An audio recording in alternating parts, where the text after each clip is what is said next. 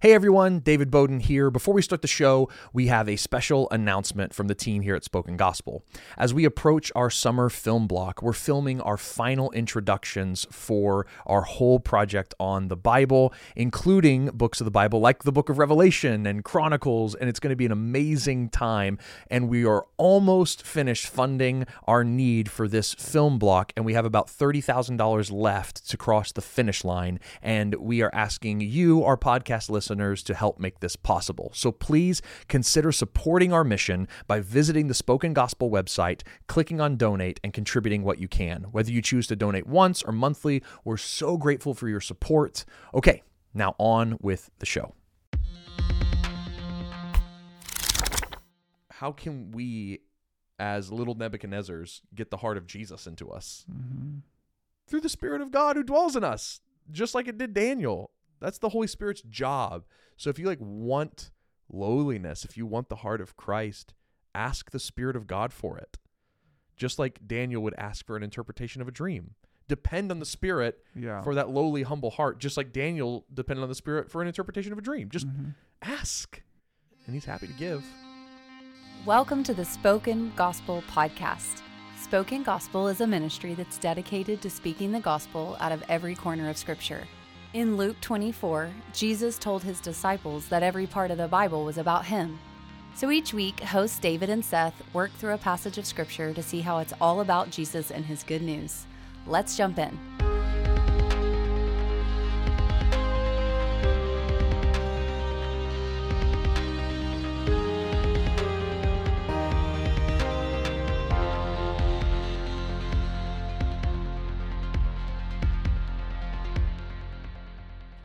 Well, welcome everyone to the Spoken Gospel Podcast. Thank you very much for joining us. We are continuing our study in the book of Daniel today with Daniel chapter 4. Seth, how are you? Well, I am ready to be more like Nebuchadnezzar today. That still you've said that several times just off air and it still weirds me out every time.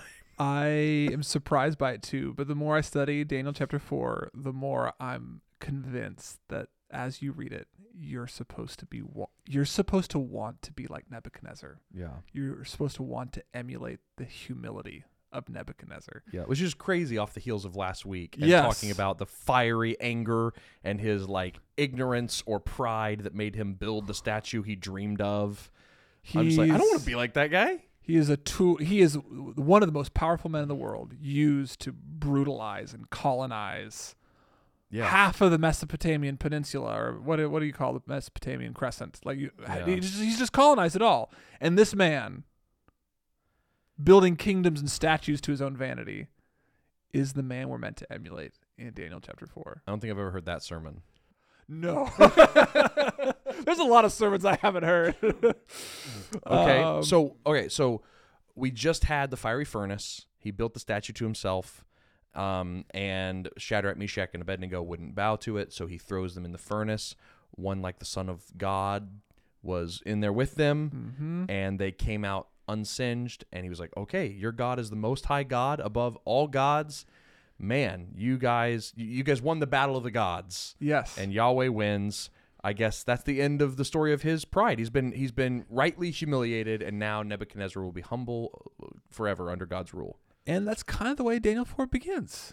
Okay. Daniel 4 1 begins. King Nebuchadnezzar, to all peoples, nations, and languages that dwell on the earth. Oh, gathers them again like he did to, last time. It was to celebrate his own might at the golden statue. But now he's celebrating the Most High God and what he had done for him. How great are his signs, how mighty his wonders. His kingdom is an everlasting kingdom, and his dominion endures from generation to generation. So we knows we know how the story is about to end. Hmm. Wherever King Nebuchadnezzar is in his pride at the end of chapter three, he's going to end up proclaiming that God is the is the one who has the eternal kingdom, Mhm. Remem- which was remember on the line in chapter three. right, who whose ki- whose God did have eternal dominion? Yes. it's been solved, and it's Israel's God, Daniel's Right. God, and Nebuchadnezzar owns up to that. But how does he get there? But how does he get there? That's Yeah. that's what There's one last act of utter humiliation that he has to go through in order to become this humble king who we should want to be. Yeah. So he has another dream. Oh, of course. Okay. Yes. Can I ask a question? Yeah. What's up with Daniel and all the dreams? Oh. Like, we just we have the the da- we have the we have the dream of the statue now the dream here we're gonna have a vision of a floating hand in the next chapter you know we're gonna then 7 through 12 is gonna be all visions and dreams Yeah. What's why like you weren't i'm sorry you weren't prepared for me to I ask was you this not. question I mean, the idea that dreams were part of the way that God, the God or the gods, Mhm. communicated, particularly to leaders, was just a more common assumption mm-hmm. back in the day. when kings have dreams it's the gods opening up lines of communication and often the kings were vessels of their gods. They were they Ah. were the image of God on the earth. Right. Like King Nebuchadnezzar is the vassal, the the the the, the, representation, the Mhm. embodiment of whoever. right Pharaoh was the embodiment of the sun god Ra. Like like you know like yes they are the god. uh-huh. so when they have dreams they're it's the gods communicating Okay. Yeah, and it's and I mean part of that could be pride. sure Oh, I'm the king. I'm God, and I dream, and therefore it Right. matters. So Right. part of that could be pride, but apart from that, there's just a whole bunch porousness in Scripture where God Mhm. speaks to people in places where they're able to listen to Him. Do you have any additional thoughts on why dreams and visions? Well, I didn't. And then as you were talking and I was asking the question, I like had an idea. And I was just like, oh, I mean, the temple's gone. Direct lines of communication with God have been cut off in a sense. Right. And so it's like, how else is he going to break through with, you know, Yeah. more fantastic forms of communication like dreams and visions? Like possibly. Yep. Uh, so anyway, just They also serve as like a hyperlink to the story of Joseph um, and other stories within, within Scripture. Oh, Yes. Oh my gosh, yes. That's really good. Yeah. Because like I mean, this is a synonymous moment in Israel's history right. because you have uh The first exile was Joseph. Right. You have the people of God going into exile, and the question everyone's asking at the end of Genesis is Will God's people come out of exile and finish the story? Mm-hmm. And like when you're in Joseph's story, you're like, I don't know. He's in prison, he's in the lowest Right. place. And then he has all these dreams and visions and interprets them correctly, gets elevated to power, which is, and then provides for the nations. He provides for the nations. That's what happens with Daniel. That's right. Okay. So, So cool. at least literarily, I like on Yeah. like the on one like like dude, why is God speaking to kings at all? Like Right, on yeah, like a, yeah. just like a yeah. metaphysical or no, but on a literary. Why note, is like- that the plot device? right? It's Yeah. like it links us to the Joseph narrative. Joseph Yes. was the first exile, the first one of the chosen line of God to be thrown into a pit and then sold into slavery. We're told in Genesis that he was stolen from the land of the Hebrews, Mhm. just like Daniel was stolen right. from the land of the Hebrews. He interprets dreams just like Daniel. And here, Daniel in verse 8, we're told that Daniel has the spirit of the holy gods Oh, and that same thing is said of Joseph. of Joseph. Uh, And so the abil- the ability to interpret dreams with the help of the spirit of God is what provided Joseph a way to preserve the family of God, mm, to provide his family with a way out of famine, Yeah. but also to bless the whole world during a global famine. Yeah. So like Joseph in power in exile was able to help his family and bless the world mhm. next to the m- most powerful man in the world at that time, Pharaoh. right. And then the story continues in Exodus, and the people of God do get out of exile, and they do come to the promised land, right? And so it's like, if Daniel's a new Joseph, the the promise of all these visions being interpreted correctly is though the people of God have gone into exile, there is hope. God will bring them out again, and He will provide for His people while they're in exile, just like Mhm. He did in Genesis. That's right. Okay, that's helpful for me. Yeah, good. Okay, Well, then so there's a, the king has another vision. the king has another Okay. vision, and he calls Daniel and he says, "Oh Belteshazzar." So this is his Babylonian name. Mm-hmm. Chief of the magicians, which just hold on for a second. oh no! I keep making the joke that how is it that a faithful Jew, a man of God, is now the minister of magic in Babylon? like he is the prime minister of magic. Like that's his job title. Chief of the magicians. Chief of the magicians. Yeah, because it's like, I mean, but how else does the does the king of Babylon know how to refer to somebody who does what he does? I know. I It's his own worldview. It's his own worldview. But I'm like, is there a parallel? Like it's like like today, like chief of the psychologists. Like like yeah, like I don't know. anyway, or chief of I don't know. It was just like Minister of Magic. minister of magic Yeah. It- and the reason why that's that language is here, both uh, having his his Babylonian name and why is he called the minister of magic and you know the chief of the magicians? Well, it's because Nebuchadnezzar's writing this in the first person. These are Nebuchadnezzar's words. That we should stop there. Yes. This w- Daniel has been talking. Shadrach, Meshach, and Abednego have been talking. Nebuchadnezzar is writing this chapter of right scripture. in verse four. It says, "I Nebuchadnezzar was at ease in my house." Blah blah blah. He Yep. goes on, and it's like, stop for a second, and let's just realize Nebuchadnezzar is now writing the Bible. yeah, it's crazy. Okay, just That- that's happening. Just so we know, the king of Babylon is writing part of the Bible. is writing Daniel chapter four. I just want it's really crazy. Okay. Um, so Spirit of the Holy Gods, hyperlink back to Joseph.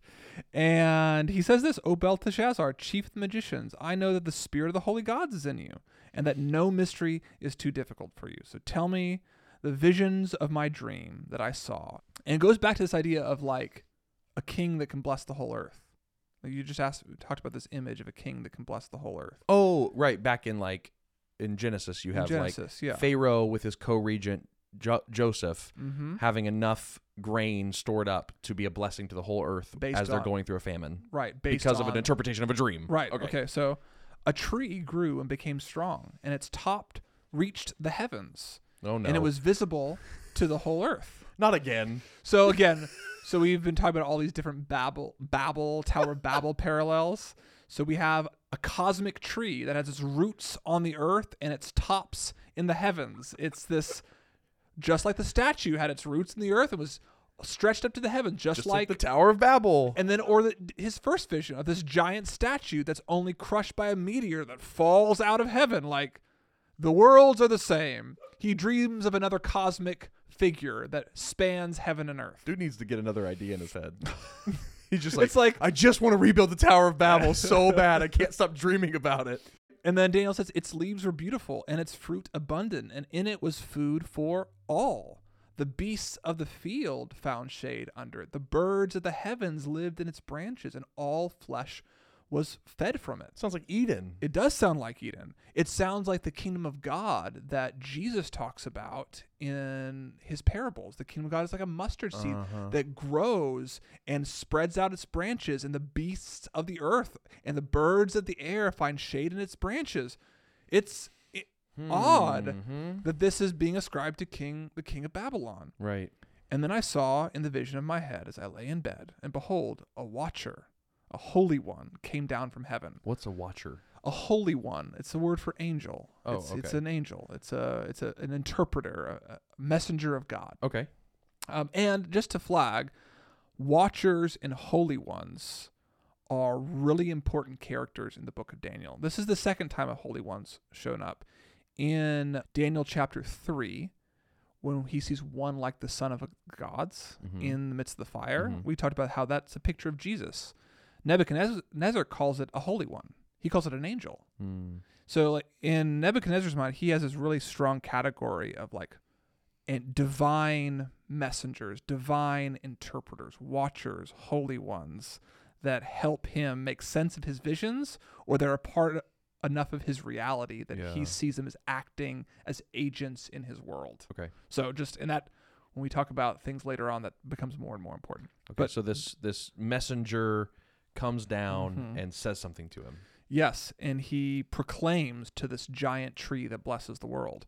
Chop down the tree. No. No! Lop off its branches, strip off its leaves, scatter its fruit. Let the beasts flee. Poor Nebuchadnezzar can't Yeah. keep any of these monuments standing, can he? no, he can't. Which is again, it's a picture of the Tower of Babel falling, Falling down over and over and again. over and over Okay. again. But leave the stump and its roots in the earth. Mm. Okay, bound with a band of iron and bronze amid the tender grass of the field. So that's an odd image. How can you bind? If you you A cut stump. you kind of stump down You'd have to dig underneath it. and then yeah wrap it up in iron. It's not just a tree. Is the the, the, the idea here? oh You can't really. I mean, maybe you can wrap around it, but why would you do that? It's like it? it's It's dead anyway. The imagery is metastasizing. It's like it's like multiplying meanings. And we, Okay, we okay. get the image here, verse fifteen. Let him. So the tree is now a him. Did you get that? Let oh him yeah okay. be wet with the dew of heaven. Let his portion be with the beasts in the grass of the earth. Let his mind be chained from a man's, and let a beast's mind be given to him, and let seven periods of time pass over him. So this angel says, Chop down the tree. Uh huh. It's a tree. Everyone's happy. Everyone's happy in the tree. Bind him. So it's now a per- the tree's a person, or Uh-huh. interpreted as a person at the Uh-huh. very least. And now this tree has sanity. That's And it has then a, a consciousness. and that's taken away and then restored to him, and seven periods of time pass over it. so the tree becomes a man. The man becomes a beast. The beast lives for seven times and then becomes a man again. Yeah. I mean, it makes sense. yeah. The sentence is by decree of the watchers. Interesting. The decree of the holy ones, the Mm. Yeah. decree of the angelic beings, the divine beings, the decision by the word of the holy ones. So interesting again, holy ones. We th- maybe it's a divine thing. Maybe it's Jesus. Maybe it's God. Mm. He's seeing anyway. To the end that the living may know that the Most High rules the kingdom of men and gives it to whom He will and sets over it the lowliest of men. So so the angel gives the interpretation. Why does this tree turn stumped, turn human, turn animal? Why does all this happen? Mm. To prove that the Most High rules over all the kingdoms and that he will give the kingdom to the lowliest of men. Mm. That's the purpose of the vision. And let's let's name two really important things here, or at least one really important thing, and then one Yeah. observation. One is who does God, who's sovereign over all, give the kingdoms and the power and the dominion of the earth to? The lowly, The lowly. the I mean- humble. That's a huge deal. mm-hmm. Just want to like flag that Yes. as a huge development in Judeo-Christian thought in the world. Is that the lowly and the meek are the ones that will Right. ultimately get all the power? Yeah, that's that's what Jesus says in the Beatitudes. The Totally. meek will inherit the earth. Yes. Right. Yes. Um, the other thing that's really interesting is as we were reflecting on Israel's time in Egypt, their first exile, when God brings them out of Egypt and is talking to Moses about why he's going to deliver them and why he's going to swallow up Pharaoh in the sea and all this stuff, he says, It's to show him that I'm God, that I'm mm-hmm. sovereign and he's not. And so it's like God is doing the same thing again here. He's like, I am again and again and again, whether over Pharaoh or over Nebuchadnezzar, going to assert that I'm the one who put you on your throne and I can take it away. I am God and you are not.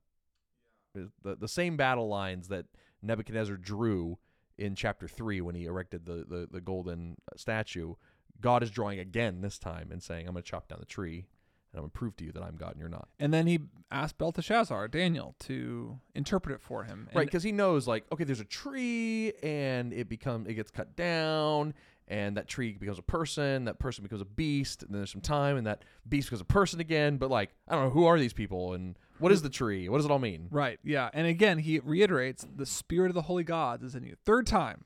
okay Th- third hyperlink back to the story of Joseph of this with with the spirits of with the, the, holy spirits of the God. gods. So it's like the image of Joseph interpreting a dream.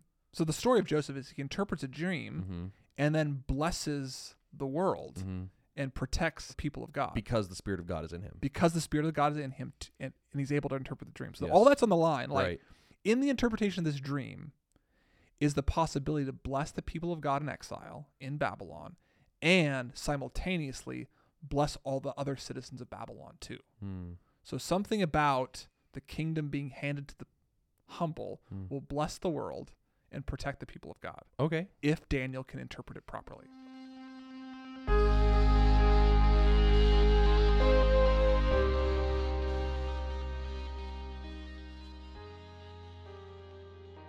He's dismayed. Daniel was dismayed and his thoughts alarmed him oh because it's a negative dream, yeah right? Like it's like, well, the good trees chopped the, down the tree's chopped down, or if like he I, he's gonna, we know Daniel's gonna say the the tree is you, yeah King yeah, yeah Nebuchadnezzar. right You're gonna get chopped down. So it's like maybe, he his- was scared to give the interpretation Yeah, maybe he was scared to give the interpretation.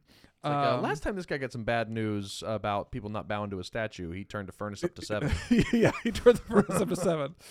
Um, he says, "This tree is you.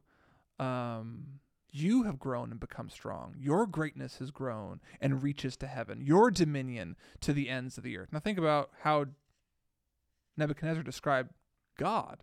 His kingdom is everlasting. His dominion endures forever and ever.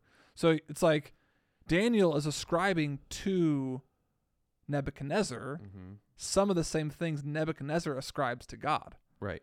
And he's using all this Edenic language the beasts of the field, the birds of the air, this Mhm. great tree that blesses the world. So, after all this Edenic, Edenic language, Mhm. he says, This is the interpretation, O king. It's a decree of the Most High God.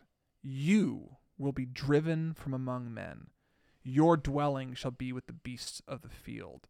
You shall be made to eat grass like an ox, and you shall be wet with the dew of heaven for seven periods of time.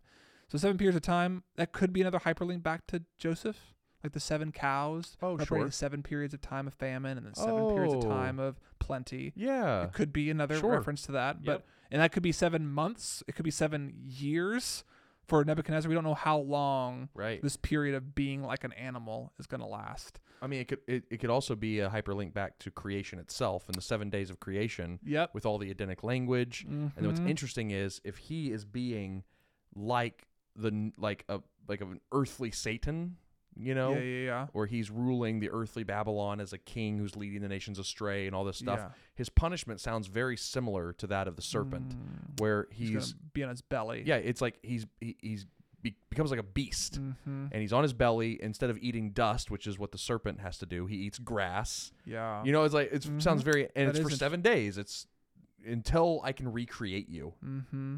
That's right. Interesting. And then the purpose of it is reiterated. He says, "Until you know that the Most High rules the kingdoms of men and gives it to whom He will." Mm. That's that's the purpose of this period of time, King Nebuchadnezzar, that you know that God has given you this kingdom Yeah. and that He could give it to somebody else if He wanted to. Yeah, and it's interesting too because in verses uh, in verse twenty seven, he he says like, so I just I hope everything I said is acceptable to you. Uh, so maybe you should break off all the sins that you do and stop practicing uh, and and start and start practicing righteousness. You know, stop stop all your iniquities. Start showing mercy to the oppressed and like, and then there will be a lengthening of your prosperity. Like there there sin, there seems to be the potential for this dream not to come true, where he if he actually repented because of this dream, maybe everything would have been okay and the tree would have stayed up Maybe if he humbled himself, Right. God would right there not demand he be humiliated in this way. because he could have just had the dream about it and been like, "Oh, that was scary. Right. I'll change my ways." yeah. But instead, even after Ebenezer Scrooge is visited by the three ghosts, he still doesn't change his ways. because what does he do next, Seth? well, he the end of 12 months, so a year goes by. A year goes Perhaps by. he's forgotten all about this dream. And the king answered and said, "Is not." He goes out on his balcony, just like King David. Yep. Looks goes out to his balcony, surveys all that he can see. And- Also, where Satan kind of took Jesus to like survey a kingdom. that's right. Dangerous place in the Bible. Dangerous place, high Rooftops, places high on places. rooftops. Stay away from those. And then King Nebuchadnezzar says this Is not this great Babylon, which I have built by my mighty power as a royal residence for my glory and my majesty? A royal residence. That's like temple language. Like Is it? yeah, it's like a place for my glory to dwell. I've built all Hmm. of Babylon as a mighty temple for my glory to dwell. Which- it's a counter temple, like a counter Eden. Which makes sense of how his, like, he has deified himself Again. since, you know, since the very beginning. Come on, dude. And it's like he, and it, he was just warned the purpose of this dream is that you would know that God is the one who gives kingdoms to who it will. Right. And he's saying, Who gave me this kingdom? I did. My power, Hmm. my majesty. Yeah. I got this. It's also interesting here that's like this is probably the craziest thing that Nebuchadnezzar has to undergo when he's about to become this mindless beast for seven periods of time. And it's not in reaction to plundering the temple. It's not in reaction to building a giant statue of himself. It's not in reaction to throwing three people into a furnace who didn't deserve it. It's in reaction to a prideful thought. Yeah. I'm just like, man, that puts some weight on the line for Yeah. me. like, just like yeah. those moments that we all have where we just think too highly of ourselves. Hmm. It also makes me think to like, God has given Nebuchadnezzar many chances. Yes. Like already, like, hey, I give you a chance with the statue. Right. I've given you a chance with the fiery furnace. I've been I giving gave- you dreams, man. I've been giving you dreams, and you've taken advantage of my grace Mhm. over and over and over again. And so, what will be your downfall? Is the thought. yeah. It's not the grand political movements that you make. Right. It's the pri- It's the private thing you said to yourself on the roof when you thought you were alone. Right. That's scary. Yeah, it's, that's crazy. Okay. And so while the words were still in his mouth, there fell a voice from heaven, O King Nebuchadnezzar. you it is spoken, the kingdom has departed from you, and you shall be driven from among men. Your dwelling shall be with the beasts of the field. You'll eat grass like an ox. Seven periods of time will pass over you, until you know the Most High rules the kingdom of men and gives it to whomever he will. And immediately the word was fulfilled against Nebuchadnezzar. His body was driven from among men. He ate grass like an ox. His body was wet with the dew of heaven. His hair grew as long as eagle's feathers, and his nails were like birds' talons. What is going on here? Like, did God drive him insane? I think that's the consensus. Yeah. Yeah. I mean, we talk. It's like your mind will be taken to you, and the mind Or of a from you, beast yeah. will be Mhm. given to you. And we also have an interesting parallel with this passage in Daniel chapter seven, Oh. where the very first beast that comes out of the ocean, hmm a mind of a man is given to the beast. Oh. So you have images within Daniel where you have things that are humans and then given the sanity, then are animals, and then given the sanity of a human once again. Mm. You had that image later on in Daniel. And the fact that you have here this human eagle ox hybrid also sets you up for Daniel 7, where you're introduced to these weird creatures that also symbolize empires, worldly And empires, kingdoms, yeah, kingdoms of the world. I wonder. Uh, I, I okay. This is just like a funny speculation. Yeah. But I do think it's interesting to think about what the satraps Yes, And the and astrologers the astrologers would have and the- been thinking this whole time. It's like, man, he cracked under the pressure. Like, Right. dude had a nervous breakdown. Yep, You know. yep. and actually, he just The went- stars are just not aligned in his favor for this period of time. We have a really good track record of interpreting things, but this one seems pretty clear. And like, how does the king of the most powerful nation in the world disappear? Like, do you think like people were watching him? Presumably, He had like handlers. they were Per- yeah. they were watching him. He's, oh, good, he ate some berries today. I guess that's okay. yeah, he's like, yeah, because it's like he's just left out in the wilderness. right? He's just like he doesn't. We never told he comes inside. No. right. There's just a random like astrologer shepherd just following the king through the Babylonian wilderness. Astrologer shepherd. Just- It's like, hey, uh, hey, Jeff, you're on Nebuchadnezzar duty today. Oh man, that guy's crazy. okay, anyway, that's We- not in the story. I'm just No. wondering what happened during these seven periods of time. I mean, but till I, so we don't know. right. But there is another wilderness with wild beasts, and it's when Jesus is in the wilderness. Mm. He's se- he's driven into the wilderness. The same word used here. He's Oh. driven from among men. Jesus is Mm. driven by the Spirit into the wilderness, and in that place, he's given a temptation about his ability to rule the world. Right. You could rule the world Taken up to a high place to see all the kingdoms of the earth. on on a high place, Right. on a it's rooftop, like, hey, why don't you just repeat what Nebuchadnezzar said, right? and I'll get, I'll make you the new king of Babylon. Yeah. Our other one of our writers on our staff pointed out the temptation that the devil offers Jesus is just jump from here and the angels will protect you. Hmm. Doesn't scripture say that they won't you won't dash your foot against a stone? Mm-hmm. What was the fear of the first statue that a stone would dash the feet of King Nebuchadnezzar? Right. It's interesting. There's like these parallel. There's a temptation in a desert, driven out among the wild animals, Mhm. about the power of God to preserve the king. A univer- an offer of universal sovereignty if you just accept, bow to the prince of Babylon. And Jesus already knows what Bab- what what Nebuchadnezzar had to eat grass to learn. right. He knows thou shalt worship the Lord your God and serve him only. Yeah. He knew who was the most high God. He knew who alone Mm-hmm. reigned, and so he passed the test. yes. So Nebuchadnezzar fails this test. Yes, he does. He becomes an animal. And then it's really interesting then to read that, you know, he has these long hair like eagle's feathers and nails like bird's claws. And in the very next verse, you realize, oh, yeah, that insane man is still writing this story. Right. At the end of the days, I, Nebuchadnezzar, lifted my eyes to heaven and my reason returned to me. It's like, well, I would hope so because you're writing this right yeah. now. And I blessed the Most High and praised and honored him who lives forever. When I was reading the story uh, last time, I was I was just trying to like think about Nebuchadnezzar and like embody what he would be thinking. And after 7 times of being an animal and coming back to my sanity and thinking about how so much of has, has been taken from me Mm-hmm. and what I'd been how I'd been humiliated. And I wonder like if his kingdom was in disrepair. All Right. these all these things. Right. I wa- I was just thinking is he going to be upset with God? How could you do this to me? Don't you know who I am? Like Right. Right. what have you done? And instead he's He- properly humbled. He lifts his eyes up to the Lord. Lifting your eyes up is a symbol of humility. And so he repeats the poem we heard at the beginning. All the inhabitants of the earth are counted as nothing, and he does according to his will among the host of heaven. Remember the watchers who are the ones that gave Mhm. him the verdict, and among the inhabitants of the earth. This is the true cosmic God. Mm. He, he had a, a, a tree that had its roots on earth and its branches up in the heavens. Mhm. He was the universal sovereign. Nebuchadnezzar. Nebuchadnezzar. But here he's saying, no, no, no.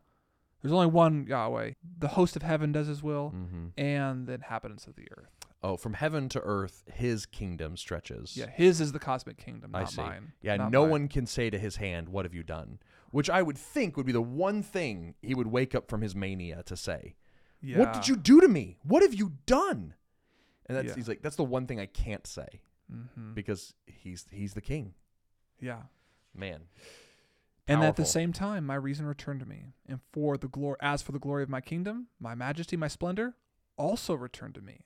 My counselors and my lords sought me, and I was established in my kingdom, and still more greatness was added to me. Whoa. Okay, so yeah, it's like it, maybe his kingdom was in disrepair, but as soon as he was humbled, everybody came back and he was greater than ever. Right. And which is interesting. Now he's repeating the story of Daniel and Shadrach, Meshach, and Yeah. They've humbled themselves, Mhm. and Nebuchadnezzar has lifted them up Right? to positions of authority and power. Nebuchadnezzar has been forcibly humbled, humiliated by the God of heaven, and now he is being lifted up just like Daniel and just like his friends. And just like Joseph. and just like Joseph. That's right. Mm. Wow. And so the, the concluding the concluding line of chapter four.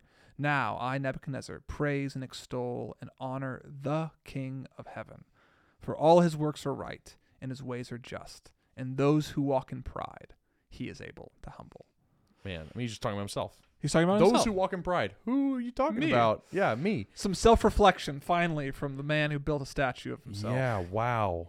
I mean, this is this is kind of akin to the idea of um, who do you look to when you want to know that money doesn't satisfy? Oh, you look to the wealthy celebrities who have had it all, Yeah. and when they come out and say, "Man, I had the cars and I had the Mhm. house and I had the security and the jet, and I was miserable." mm-hmm. And you're like, "Oh, okay, like it's true." And they, be, you know, they become Mhm. Christians. They're like, Right. I'm richer now just knowing Jesus than I was when I had everything. And they're like, Yeah. oh, that's really awesome. Like that helps me not cling to money as much or whatever. Right, right, Like. Those stories are actually kind of inspiring. And it's like, okay, what what what hope is there for the proud? You know, or how do I really know that humility is worth it, or that that I should give up my pride and and serve God in humility? It's like, well, I look to the one of the most proud people who ever walked the face of the earth. Literally built a gigantic heaven to earth gold statue of himself. yeah. If that man can be humbled and find joy in God, yeah. there's no depth of pride that I could get to in my life, no self aggrandizement or um, over self estimation that I could sink to that God would not be able to pull me out of and give me more joy in just being humble before Him. Like if Nebuchadnezzar can do it, so can I. Is kind of what I'm getting Yeah. at here. yeah. I just I'm, I'm encouraged by that. Right. Yeah. And like, what's the fear of the proud? Mm, If I was to actually humble myself, mm. I'd lose it all. I'd lose everything. If I was to actually admit Right. that I wasn't in control, or I didn't Mhm. have it all together, or I'm not the person they think I am, I I would lose everything. right. And I, it's really interesting. It's like I have a like a odd relationship with like the physical power and blessing that Nebuchadnezzar is given. Like he's given his throne back, Right. influence, wealth. The nation of Babylon still belongs to him. Mm. But what his most basic fear was proved to be untrue. The most basic fear of the proud, when offered the opportunity to be humble, is that I'll lose everything. But Right. he's not. He doesn't lose anything. He's given more. He tried to consolidate the nations in pride by building the statue, but instead the nations are consolidated under him whenever he humbles himself before God. Right. Yeah. When he tries to make the universal declaration of sovereignty, Mhm. all of it, all of his counselors are fractured with one another. Right. But as soon as he humbles himself before God, you're exactly right. Yeah. He's given everything back again. Mm, It's like the promise of pride is that we can hold on to our power. right. And what we're shown here is that It's that a lie. It's a lie. Holding onto your pride will uh, will cause the kingdom to crumble underneath you. Right. I mean, What- it's the story of Eve and Adam at the tree. Yeah. In pride, they reached out to try to Mhm. gain more in the garden than they were given. And what happened? They lost the garden and life itself. Mhm. Everything crumbled beneath them. King Nebuchadnezzar w- was the tree, Yeah. and he stretched out in pride and was chopped down. Mm, Like pride does not return to you what you think it does. yeah. And if you think it does, it's a lie. It's a lie. Yeah. Mm. Because the truth here is, and, and, and here's the whole point. Let's let's remember the parable. This is almost like a whole lived parable here. And the point of the parable is this that you might know that the Most High rules the kingdoms of men and gives it to whom he will. And then this is the part I want to focus on and sets over it the lowliest of men. It's not the proud that will rule, it's the lowly and the meek and the humble. And this is this is proven in the story here with Nebuchadnezzar. It's Right. ultimately proven in the story of Jesus Yeah. that you think about the the Christ hymn in Philippians 2. Ca- before we get Yeah, to Jesus, sure. can I, just pause there? It's like it's proven here in the story of Nebuchadnezzar that he gives it to the humblest. What evidence do we have that Nebuchadnezzar is the humblest of men? And I was like, oh, oh because that, that was the question I just thought. I was like, oh, it's because he's the most powerful man in the world. It is much more difficult for a powerful man to submit to somebody, to admit that there's somebody greater than him. Mm. A person with no power or no agency will submit more easily if it means freedom or agency or like a improvement.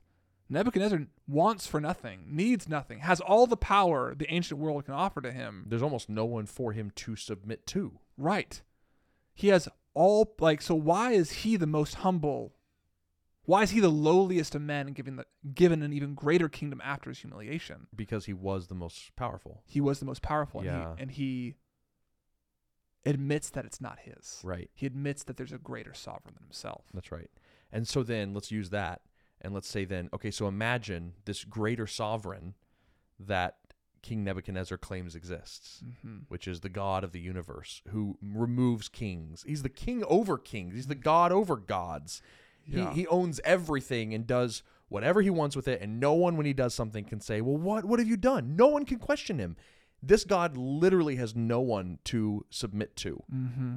And yet, this God became the lowliest, became Become- Jesus, becomes a slave. becomes a slave. Philippians 2. Yes, becomes not only a slave, not only like us, not only made in our image, Mm-hmm. but then as a slave becomes obedient to death, goes in the fiery furnace for Gods us. don't die. Gods don't die. Kings don't become like animals. The they tr- should. yeah, right.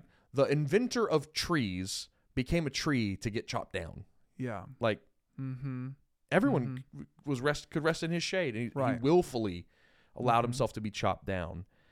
And what's interesting about reflecting on this story with, and we're we're just riffing on Philippians two here and the Christ hymn. That is the very reason why we're told that Jesus was exalted to the right hand of God, given the name above every names, and then what's going to happen? At the name of Jesus, every knee will bow, every tongue will confess, Mm-hmm. right? Yes. Yes. and like he's given ultimate authority and power. Why? Because he became an obedient slave, because he was the lowliest. Mhm. Jesus is the ultimate lowly king. One, yes, because he actually was the most humble. If if, if you if you just, if you took like what do you have off the table, and just humility as a as a It's like a, as a as a as as a, characteristic in itself, as a virtue without Right. action. he was yes. the perfect one who was humble, but also because yes, he had even more than Nebuchadnezzar and gave it Mhm. all up. Mm-hmm. uh, and so he is, you know, the the most humble squared, Yeah. uh, and that's why he reigns as king of all kings in God's universe, because God has made the world in such a way that it it will be ruled by the humblest king, and Jesus proved that he's the humblest king, and therefore he gets to rule the world. What's so interesting about this story is that I go into this expecting Nebuchadnezzar to continue to be the bad guy. Mm-hmm. And I come out of this story thinking, oh, Nebuchadnezzar is a type of Jesus, is a type of Christ. Mm. He is he is a universal sovereign according Mhm. to this Yeah. metaphor. He is humbled to death. He goes insane. He becomes like an animal and then he's lifted up Mm. and given more authority and honor. The story of Jesus follows the same pattern, right? Like Jesus is the ultimate universal sovereign. Right. His family thinks he's crazy, Right. right? Like he and because of his claims to divinity, his family thinks he's crazy, just like Mhm. Nebuchadnezzar went crazy.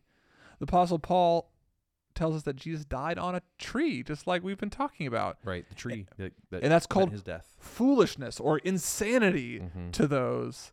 Like Nebuchadnezzar, Jesus becomes an animal, like a Mhm. sacrificial lamb. God, and, but then God lifts him up from the slaughter and gives him more authority than Nebuchadnezzar ever could dream of. Right. I'm like blown away by the fact that the villain Mm. of history Right. Could be a Christ figure. could be a figure of Jesus. Yeah. And I think we talked about this off air. Like, what a fascinating picture of grace. It's it's just it's a scandalous grace. Whenever you open the show and you said, I just am excited to talk about how I want to be like Nebuchadnezzar. I'm just still offended by that turn Yeah. of phrase. But I could see why is that no matter how much power I get, I want to be a humble enough man Mm-hmm. to always be the lowliest. Yeah. And what, what's amazing is the the grace not only to be a Christ figure, not only the grace to have not just been th- thrown down by God the moment he said those words, Mm-hmm. because he could have been. God was patient with him, right? right. He was patient with him all throughout these other stories in Daniel. He's been patient. Finally, that prideful thing that he said on the rooftop after the the dream. Surely God could have just taken the kingdom from him right there, had the Medes and the Persians come in now instead of under Bel- Belshazzar's reign in, in in chapter five, and it would all been over. God could have done that, and he would have been good to do it. Yeah. But instead, God just continues to show mercy, continues to show grace to him. And so much so that this man who builds an altar to himself, a golden altar to himself, the opposite of Eden, the embodiment of Babylon, the builder of the Tower of Babel thrice over, is an author of scripture. Yeah. This guy gets to write part of the Bible. That's how that's how mag- magnificent And the his grace of God is. contribution is. how great are God's signs? How Mm. great are his wonders? His kingdom is an everlasting kingdom, and his dominion endures from generation to generation. Yeah. I tr- I mean, I trust Nebuchadnezzar when he says that. Yeah, right? You know what I mean? Totally. Nobody like no Daniel couldn't have written that Right. and it meant the same thing. No. Right. That's the, kind of what I was trying to get at earlier Yeah. with like the whole you trust a very wealthy person when they say money won't satisfy. Yes. I don't trust somebody without money. right. It's like, yeah, but uh, you you don't really know. But you don't really know. Yeah. I trust Nebuchadnezzar when he says pride won't get you there. Mhm. Power won't get you there. God will. I wonder if I trust Jesus that way. Mm. Like with the authority of a man who's had all power. You know, Yeah. like do I trust you? Like I he's had all power. and he says it's better to be lowly. Right. And it, he didn't have to give it up. Right. Like you know, it's not not that he was forced into humiliation. No. like, it, it wasn't that he was wielding that power corruptly. It wasn't that he was demanding false worship to himself. He was like, "No, I've had all power. I've held it all perfectly. I've had all pleasures I could have with God forevermore. right. And it would be better to be a slave." Yeah. And I think it's and it's like that's not a decision that Jesus had to make. It was the thing that mo- was most natural to him. Mm. Because when he describes his own heart, he describes his heart as lowly. Mm. It's I not it's not a characteristic that he lives out. You know, it is who he is is lowly. Yeah, he is lowly before he acts it out. Yes. right. Yes. And so for him to have all power, he always has all power in a lowly way. Mm. And from eternity past, those two things have never been in conflict in the in the Godhead, in, in Father, Son, and Spirit. They've always held perfect power over everything with a lowly heart. Mm-hmm. And then he incarnates it. He becomes. He shows He us. it, shows what it looks demonstrates. like. Yeah. Yeah, and it's better. Mm-hmm. It's better. Jesus is better than any other human, right? Mm. It- Right. it's just better for him to be lowly. It's just better. I want to be like that. Yeah. It's just better. It's better to be lowly and die on a cross Mm-hmm. than to be proud and own the world.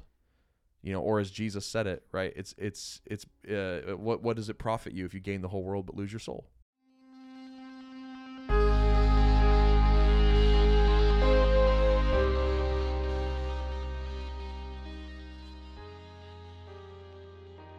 Okay, I've got one last loose end. Oh, okay. and Dan- this this far in Daniel. All right. Because this is Um, the end of Nebuchadnezzar's thread. That's right. Um, yeah, It's the it- last dream that Daniel interprets for him. yeah. Next is Belshazzar, Mhm. and with the Mene Mene Tekel and Parsin, Mhm. and then the Lion's Den. We'll get, we'll get to all that. But it's this idea that Daniel is a new Joseph, Right. Okay. and that in so much as Daniel is a new Joseph, this is also a picture of what Jesus is like. So, like, I want to Mm. complete this idea of like what unique contribution does Daniel repeating the Joseph story give us color and texture to the type of salvation found in Jesus? Like that's the, that's Mm, like that's okay. like what I'm Okay. wondering. Right. So and we, what we said is that when Daniel, when the dream, the dreamer Mm-hmm. is able to interpret the dreams of the one in power, he's able to protect the people of God and bless the entire world Mm. right? Like that's what happened. Like Joseph was risen up in power. He was able to create good policy to manage the famine and give food to his brothers as well as all of Egypt and Yeah. everybody else that came, while at the same time increasing Babylonian power, uh, Egyptian power and strength. And then here, it's kind of there's a different there's a twist to it. Daniel has already been elevated at this point, Right. but his But it was because of an original interpretation of dreams. that's right. Right. And here in this final one, he gives an interpretation that ultimately blesses Nebuchadnezzar and gives Babylon a humble ruler. Mm, which would be a blessing to all of them. Right. And as we've said a couple different times, the w- reason why Israel was able to exist somewhat freely in exile Mm. is because of the policies and the influence That Daniel Daniel, had. had. in the courtroom. So, what I'm thinking is, how is Joseph and Daniel a picture of what Jesus is doing right now? How do faithful people in exile wi- that have the spirit of God in them Mm-hmm. bless the the Babylon they find themselves in? Right. I mean, yeah, that, I mean that is the picture of the kingdom of God that we have right now on earth, right? That Jesus came, he gave us and like he he came and he was Daniel, right? He Mhm. revealed the mysteries of Mhm. God that he, that have been since eternity past. He was Nebuchadnezzar in that he humbled himself, uh, even Mhm. though he had all power. Yeah. He was Shadrach, Meshach, and Abednego, went to the fiery furnace of the grave Yeah. in resurrection, and then he gave us his spirit. Right? That is Mm-hmm. the the the culmination of so much of the gospel story is that we now have the spirit of God living in us, like Joseph did, like um like Daniel did, but even really to a greater degree. Um, and now we, as we find ourselves in Babylon, wherever we are, because we're all in Babylon in different ways, we now, w- because of the the way we're able to see the world and the way we're able to exist with the Spirit of God living in us, we can be a blessing in Babylon, uh, not only to our own family, our own tribe, not Yeah. only to Christians, right, yeah. but also to Babylonians, Yeah. right? It's interesting because in jo- the Joseph story and the Daniel story, you have the wicked king, who's also kind of a symbol of God. And then you have the man of God as his right hand. Right. And whatever they're doing together trickles down and blesses the world right, and the right, people right. of God.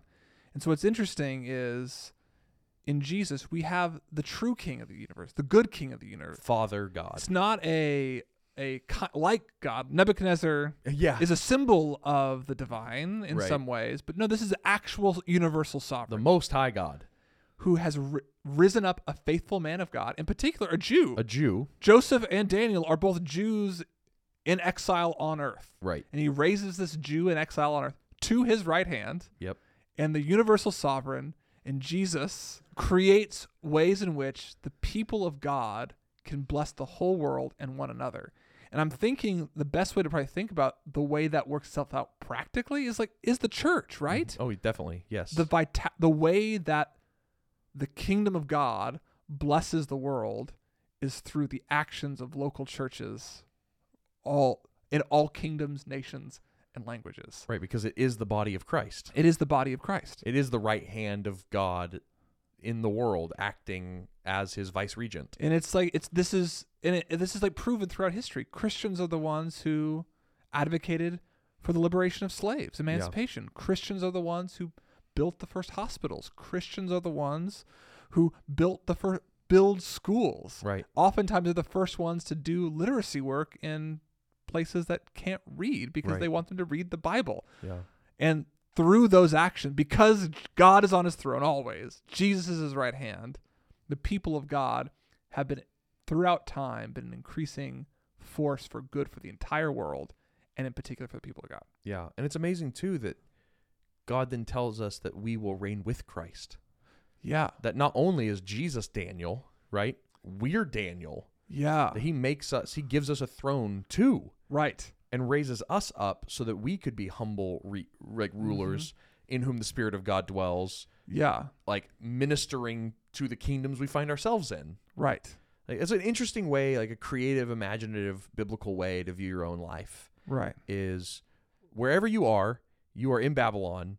Be Daniel and bless the kingdom. I don't often try to like make a one for one with like people with political power. Like we should strive for political power, but like there are people with political power right now, universal like Babylonian power right now can Mhm. pull the strings of Babylon. And are Christians or who have just become Christians, who have just humbled themselves before the Lord of the universe. What do they do with that Babylonian power? How can they leverage the Yeah, Daniel's like a challenge big time. anyway, I'm just thinking of all the Yeah. ways that the people of God can bless the world and one another because Jesus is on the throne. Um, Yeah, and I think it's also like an- another thing to just end on practically for us is i- like if like we've been called to have influence in this world, to rule Yeah. with Christ, Mhm. like to have dominion in the world, and to use that influence and to use that dominion as a blessing to bless the world. And I think chapter four here would tell us how how how can you be a blessing wherever you find yourself. Be humble yeah. be the lowliest person in the room. Mm-hmm. And what does that mean? That you self efface and you self flagellate and you No. deface yourself? No. You you bear in you the heart of Christ, who loves and shows mercy and is like is quick to come into the king's chamber and like Say, I can save the the, wise work. men from death. yeah I've got the interpretation of your dream. I haven't prayed about it yet, but I got the interpretation of the right dream. Yeah. totally and i just think that's so amazing and how do you do that like how can we as little nebuchadnezzars get the heart of jesus into us Mm-hmm. through the Spirit of God who dwells in us, just like it did Daniel. That's the Holy Spirit's job. So if you like want lowliness, if you want the heart of Christ, ask the Spirit of God for it. Just like Daniel would ask for an interpretation of a dream. Depend on the Spirit Yeah. for that lowly, humble heart, just like Daniel depended on the Spirit for an interpretation of a dream. Just Mhm. ask, Mhm. and He's happy to give, and He'll humble you. I, I think the, the yeah. prayer we've been praying is like, God, can you please humble us without making us eat grass first? yeah. Like I want to be the kind of person that could be given all power and then also be able to hold it loosely. right, without needing to be a beast for seven times. Right. Yeah. So, Okay. Well, there's the end of Nebuchadnezzar's story, Daniel chapter 4. Yes, but not the end of the idea of pride and humility. No, this idea is going to continue, but we're going to get the inverse of it. What does it look when a should be humble king becomes really proud? Um, and we're also going to take the shotgun off the mantelpiece that was placed there in chapter 1 when the vessels of the house of the Lord were taken out of the temple. We're going to see what happens to them, and we're going to see an invisible hand write Mene, Mene, Tekel, and Parsin and talk about that. And wow. And then yeah. so many things. So many I'm things. so- I'm really excited about the next episode. It'll be cool. Okay, well, thank you guys for being with us through chapter four. We'll see you next week in chapter five.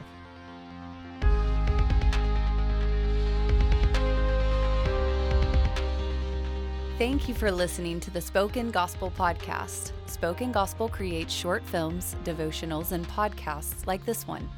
Everything we make is free because of generous supporters like you.